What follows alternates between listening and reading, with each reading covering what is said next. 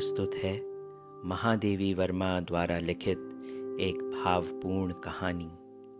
शीर्षक है, सोना। सोना की आज अचानक स्मृति हो आने का कारण है। मेरे परिचित स्वर्गीय डॉक्टर धीरेन्द्र नाथ बसु की पौत्री सस्मिता ने लिखा है, गत वर्ष अपने पड़ोसी से मुझे एक हिरन मिला था। बीते कुछ महीनों में हम उससे बहुत स्नेह करने लगे हैं। परंतु अब मैं अनुभव करती हूँ कि सघन जंगल से संबद्ध रहने के कारण तथा अब बड़े हो जाने के कारण उसे घूमने के लिए अधिक विस्तृत स्थान चाहिए। क्या कृपा करके उसे स्वीकार करेंगी? सचमुच मैं आपकी बहुत आभारी हूँगी। क्योंकि आप जानती हैं, मैं उसे ऐसे व्यक्ति को नहीं देना चाहती जो उससे बुरा व्यवहार करे। मेरा विश्वास है, आपके यहाँ उसकी भली भांति देखभाल हो सकेगी। कई वर्ष पूर्व मैंने निश्चय किया कि अब हिरन नहीं पालूँगी। परंतु आज उस नियम को भंग किए बिना इस कोमल प्राण जीव की रक्षा संभव नहीं है। सोना भी इसी प्रकार अचानक आई थी। परंतु वह तब तक अपनी शेषावस्था भी पार नहीं कर सकी थी। सुनहरे रंग के रेशमी लच्छों की गांठ के समान उसका कोमल लघु शरीर था। छोटा सा मुँह और बड़ी बड़ी पानीधार आँखें। देखती थी तो लगता था कि अभी छलक पड़ेंगी। उनमें प्रसुप्त गति की बिजली की लहर आँखों में कौंध जाती थी। सब उसके सरल शिशु रूप से इतने प्रभावित हुए कि किसी चंपक वर्णा रूपसी के उपयुक्त सोना, सुवर्णा, स्वर्णलेखा आदि नाम उसका परिचय बन गए। परंतु उस बेचारे हरिण शावक की कथा तो मिट्टी की ऐसी विधा कथा है जिसे मनुष्य निष्ठुरता करती है। वह न किसी दुर्लभ खान के अमूल्य हीरे की कथा है और न अथा समुद्र के महार्ग मोती की। निर्जीव वस्तुओं से मनुष्य अपने शरीर का प्रसाधन मात्र करता है। अतः उनकी स्थिति में परिवर्तन के अतिरिक्त कुछ कथनीय नहीं रहता। परंतु सजीव से उसे शरीर या अहंकार का जैसा पोषण अभीष्ट है उसमें जीवन मृत्यु का संघर्ष है, जो सारे जीवन कथा का तत्व है। जिन्होंने हरितिमा में लहराते हुए मैदान पर छलांगे भरते हुए हिरणों के झुंड को देखा होगा, वही उस अद्भुत, गतिशील सौंदर्य की कल्पना कर सकता है। मानो तरल मरकत के समुद्र में सुनहले फेन वाली लहरों का उद्वेलन हो। परंतु जीवन के इस चल सौंदर्य के प्रति शिकारी का आकर्षण नहीं रहता। मैं प्राय सोचती हूँ कि मनुष्य जीवन की ऐसी सुंदर ऊर्जा को निष्क्रिय और जड़ बनाने के कार्य को मनोरंजन कैसे कहता है? मनुष्य मृत्यु को असुंदर ही नहीं, अपवित्र भी मानता है। उसके प्रियतम आत्मीय जन का शव भी उसके निकट अपवित्र अस्पृश्य तथा भयजनक हो उठता है। जब मृत्यु इतनी अपवित्र और असुंदर है, तब उसे बांटते घूमना क्यों अपवित्र और असुंदर कार्य नहीं है, यह मैं समझ नहीं पाती। आकाश में रंग बिरंगे फूलों की घटाओं के समान उड़ते हुए और वीणा वंशी मुरज जल तरंग आदि का वृंदवादन बजाते हुए पक्षी कितने सुंदर जान पड़ते हैं। मनुष्य ने बंदूक उठाई, निशाना साधा और कई गाते उड़ते पक्षी धरती पर ढेले के समान आ गिरे। किसी की लाल पीली चोंच वाली गर्दन टूट गई है, किसी के पीले सुंदर पंजे टेढ़े हो गए हैं और किसी के इंद्रधनुषी पंख बिखर गए हैं। क्षत विक्षत रक्त स्रात उन मृत अर्धमृत लघु गातों में ना अब संगीत है, ना सौंदर्य। परंतु तब भी मारने वाला अपनी सफलता पर नाच उठता है। पक्षी जगत में ही नहीं, पशु जगत में भी मनुष्य की ध्वंस लीला ऐसी ही निष्ठुर है। पशु जगत में हिरन जैसे निरीह और सुंदर पशु नहीं है। उसकी आँखें तो मानो करुणा की चित्रलिपि हैं। परंतु इसका भी गति में सजीव सौंदर्य मनुष्य का मनोरंजन करने में असमर्थ है। मानव को जो जीवन का श्रेष्ठतम रूप है, जीवन के अन्य रूपों के प्रति इतनी वृतृष्णा और विरक्ति और मृत्यु के प्रति इतना मोह और इतना आकर्षण क्यों? बेचारी सोना भी मनुष्य की इसी निष्ठुर मनोरंजन प्रियता के कारण अपने अरण्य परिवेश और स्वजाति से दूर मानव समाज में आ पड़ी थी। प्रशांत वनस्थली में जब अलस भाव से रोमंथन करता हुआ मृग समूह शिकारियों की आहट से चौक कर भागा, तब सोना की माँ सद्य प्रसूता होने के कारण भागने में असमर्थ रही। सद्यजात मृग शिशु तो भाग नहीं सकता था, अतः मृगी माँ ने अपनी संतान को अपने शरीर की ओट में सुरक्षित रखने के प्रयास में प्राण दिए। पता नहीं, दया के कारण या कौतुक प्रियता के कारण शिकारी मृत हिरणी के साथ उसके रक्त से सने और ठंडे स्तनों से चिपके हुए शावक को जीवित उठा लाए।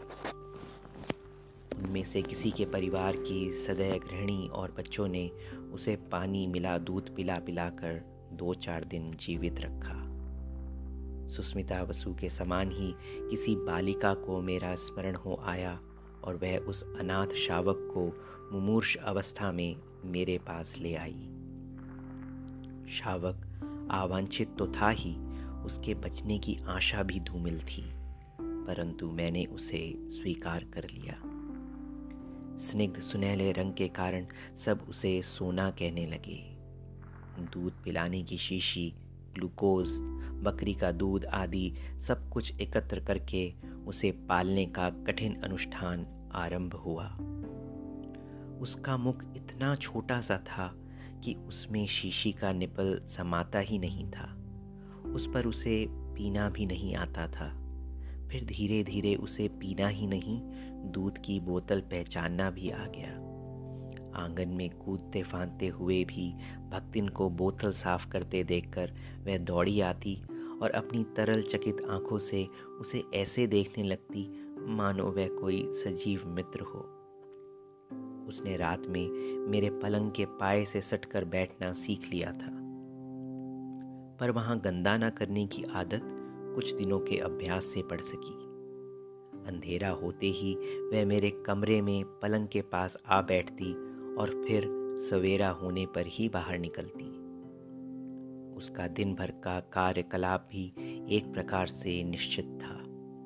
विद्यालय और छात्रावास की विद्यार्थिनियों के निकट पहले वह कौतुक का कारण रही, परंतु कुछ दिन बीत जाने पर वह उनकी ऐसी प्रिय साथिन बन गई जिसके बिना उनका किसी काम में मन नहीं लगता था।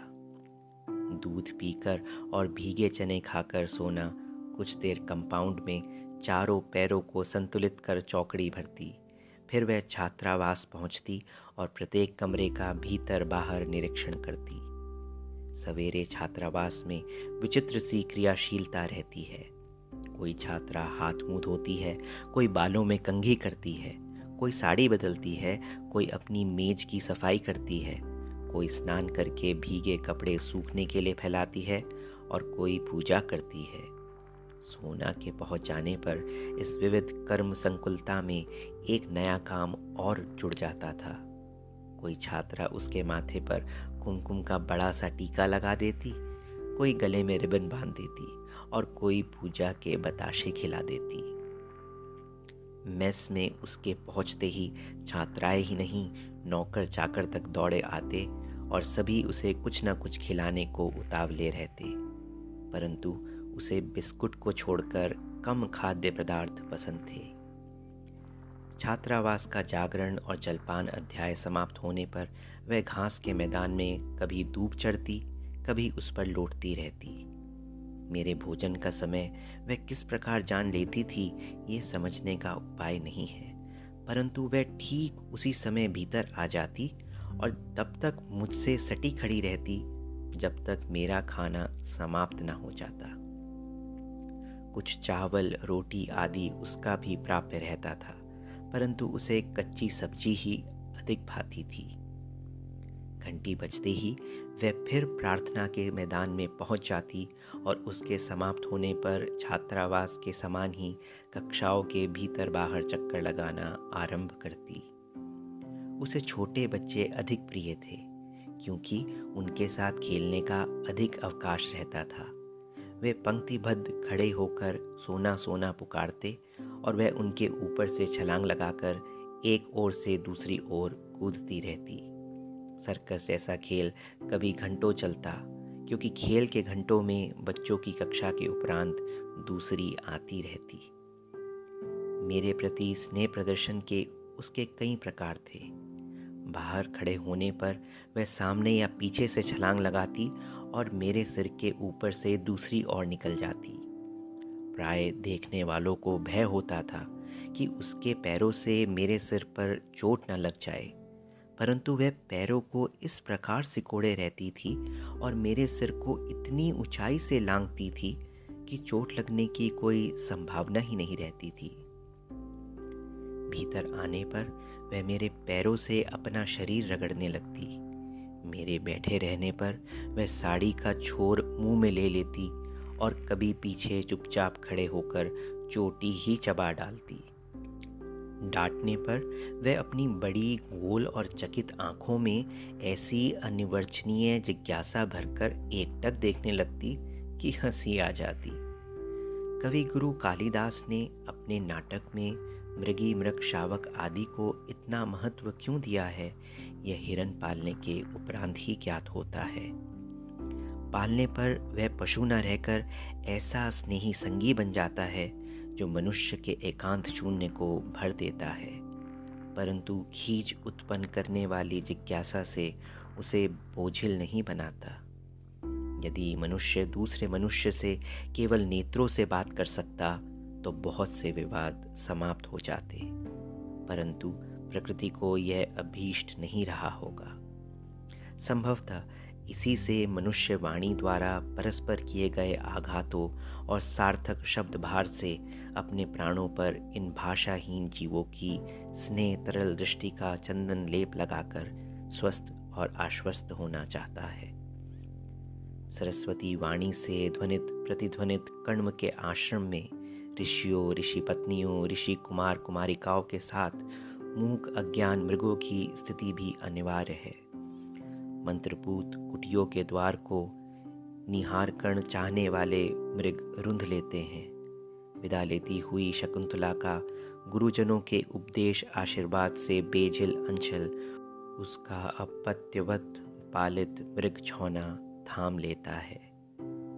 शकुंतला के प्रश्न करने पर कि कौन मेरा अंचल खींच रहा है? कण्व कहते हैं, कुश के कांटे से जिसका मुख छिद जाने पर तू उसे अच्छा करने के लिए हिंगोट का तेल लगाती थी, जिसे तूने मुट्ठी भर भर सावा के दानों से पाला है। जो तेरे निकट पुत्रवत है, वही तेरा मृग तुझे रोक रहा है। साहित्य ही नहीं लोक गीतों की मर्म स्पर्शिता में भी मृगों का विशेष योगदान रहता है। पशु मनुष्य के निश्चल स्नेह से परिचित रहते हैं। उनकी ऊँची नीची सामाजिक स्थितियों से नहीं। यह सत्य मुझे सोना से अनायास प्राप्त हो गया। अनेक विद्यार्थिनियों की भारी भरकम गुरुजी से सोना को क्या लेना देना था? मैं तो उस दृष्टि को पहचानती थी, जिसमें उसके लिए स्नेह छलकता था, और उन हाथों को जानती थी जिन्होंने यत्नपूर्वक दूध की बोतल उसके मुख से लगाई थी। यदि सोना को अपने स्नेह की अभिव्यक्ति के लिए मेरे सिर के ऊपर से कूदना आवश्यक लगेगा तो वह कूदेगी ही। मेरी किसी अन्य परिस्थिति से प्रभावित होना उसके लिए संभव ही नहीं था। कुत्ता स्वामी और सेवक का अंतर जानता है, और स्वामी की स्नेह या क्रोध की प्रत्येक मुद्रा से परिचित रहता है। स्नेह से बुलाने पर वह गद गद होकर निकट आ जाता है और क्रोध करते ही सभीत और दयनीय बनकर दुबक जाता है। पर हिरन यह अंतर नहीं जानता। अतः उसका अपने पालने वाले से डरना कठिन है। यदि उस पर क्रोध किया जाए तो वह अपनी चकित आँखों में और अधिक विस्मय भरकर पालने वाले की दृष्टि से दृष्टि मिलाकर खड़ा रहेगा। मानो पूछता हो क्या ये उचित है? वह केवल स्नेह पहचानता है, जिसकी स्वीकृति जताने के लिए उसकी विशेष चेष्टाएँ हैं। मेरी बिल्ली गोधुली, कुत्ते हेमंत वसंत, कुत्ती फ्लोरा सब पहले इस नए अतिथि को देखकर रुष्ट हुए, परंतु सोना ने थोड़े ही दिनों में सबसे सख्य स्थापित कर लिया। फिर तो वह घास पर लेट जाती और कुत्ते बिल्ली उस पर उछलते कूदते रहते।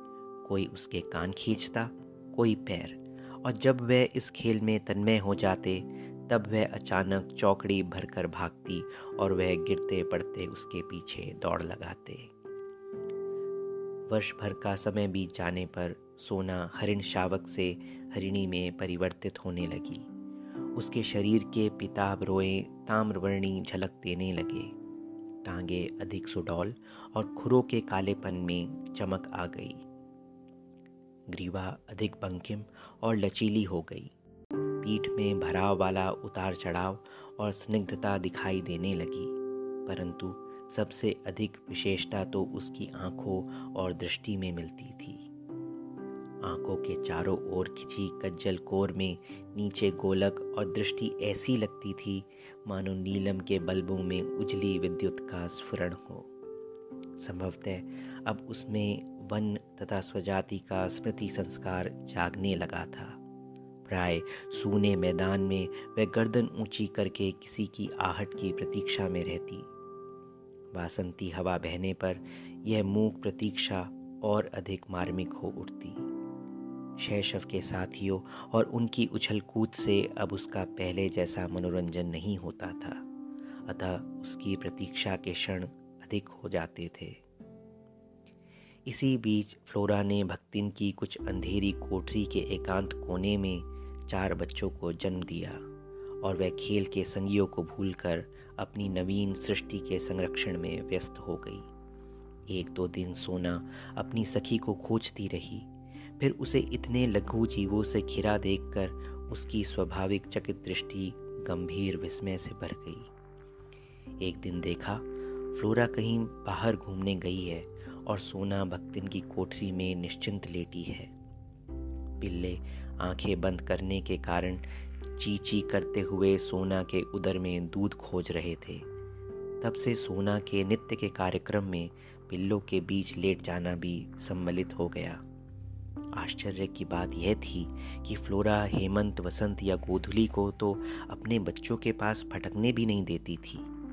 परंतु सोना के संरक्षण में उन्हें छोड़कर आश्वस्त भाव से इधर उधर घूमने चली जाती थी। संभवतः वह सोना की स्नेही और अहिंसक प्रकृति से परिचित हो गई थी। पिल्लों के बड़े होने पर और उनकी आँखें खुल जाने पर सोना ने उन्हें भी अपने पीछे घूमने वाली सेना में सम्मिलित कर लिया। और मानो इस वृद्धि के उपलक्ष्य में आनंदोत्सव मनाने के लिए अधिक देर तक मेरे सिर के आर पार चौकड़ी भरती रही। पर कुछ दिनों के उपरांत जब ये आनंदोत्सव पुराना पड़ गया, तब उसकी शब्दहीन, संज्ञाहीन प्रतीक्षा की स्तब्ध घड़ियाँ फिर लौट आई। उसी वर्ष गर्मियों में मेरा बद्रीनाथ यात्रा का कार्यक्रम बना।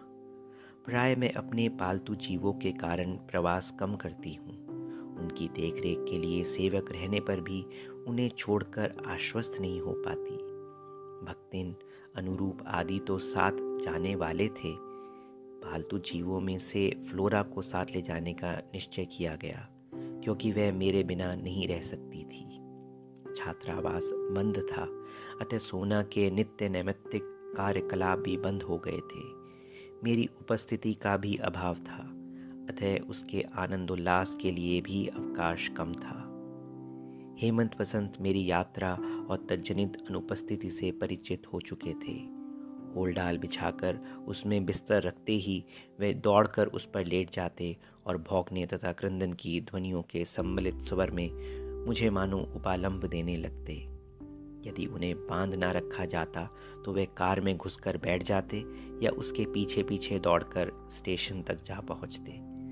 परंतु जब मैं चली जाती, तब वे उदास भाव से मेरे लौटने की प्रतीक्षा करने लगते सोना की सहज चेतना में मेरी यात्रा जैसी स्थिति का बोध था। न प्रत्यावर्तन का, इसी से उसकी निराश, जिज्ञासा और विस्मय का अनुमान मेरे लिए सहज था।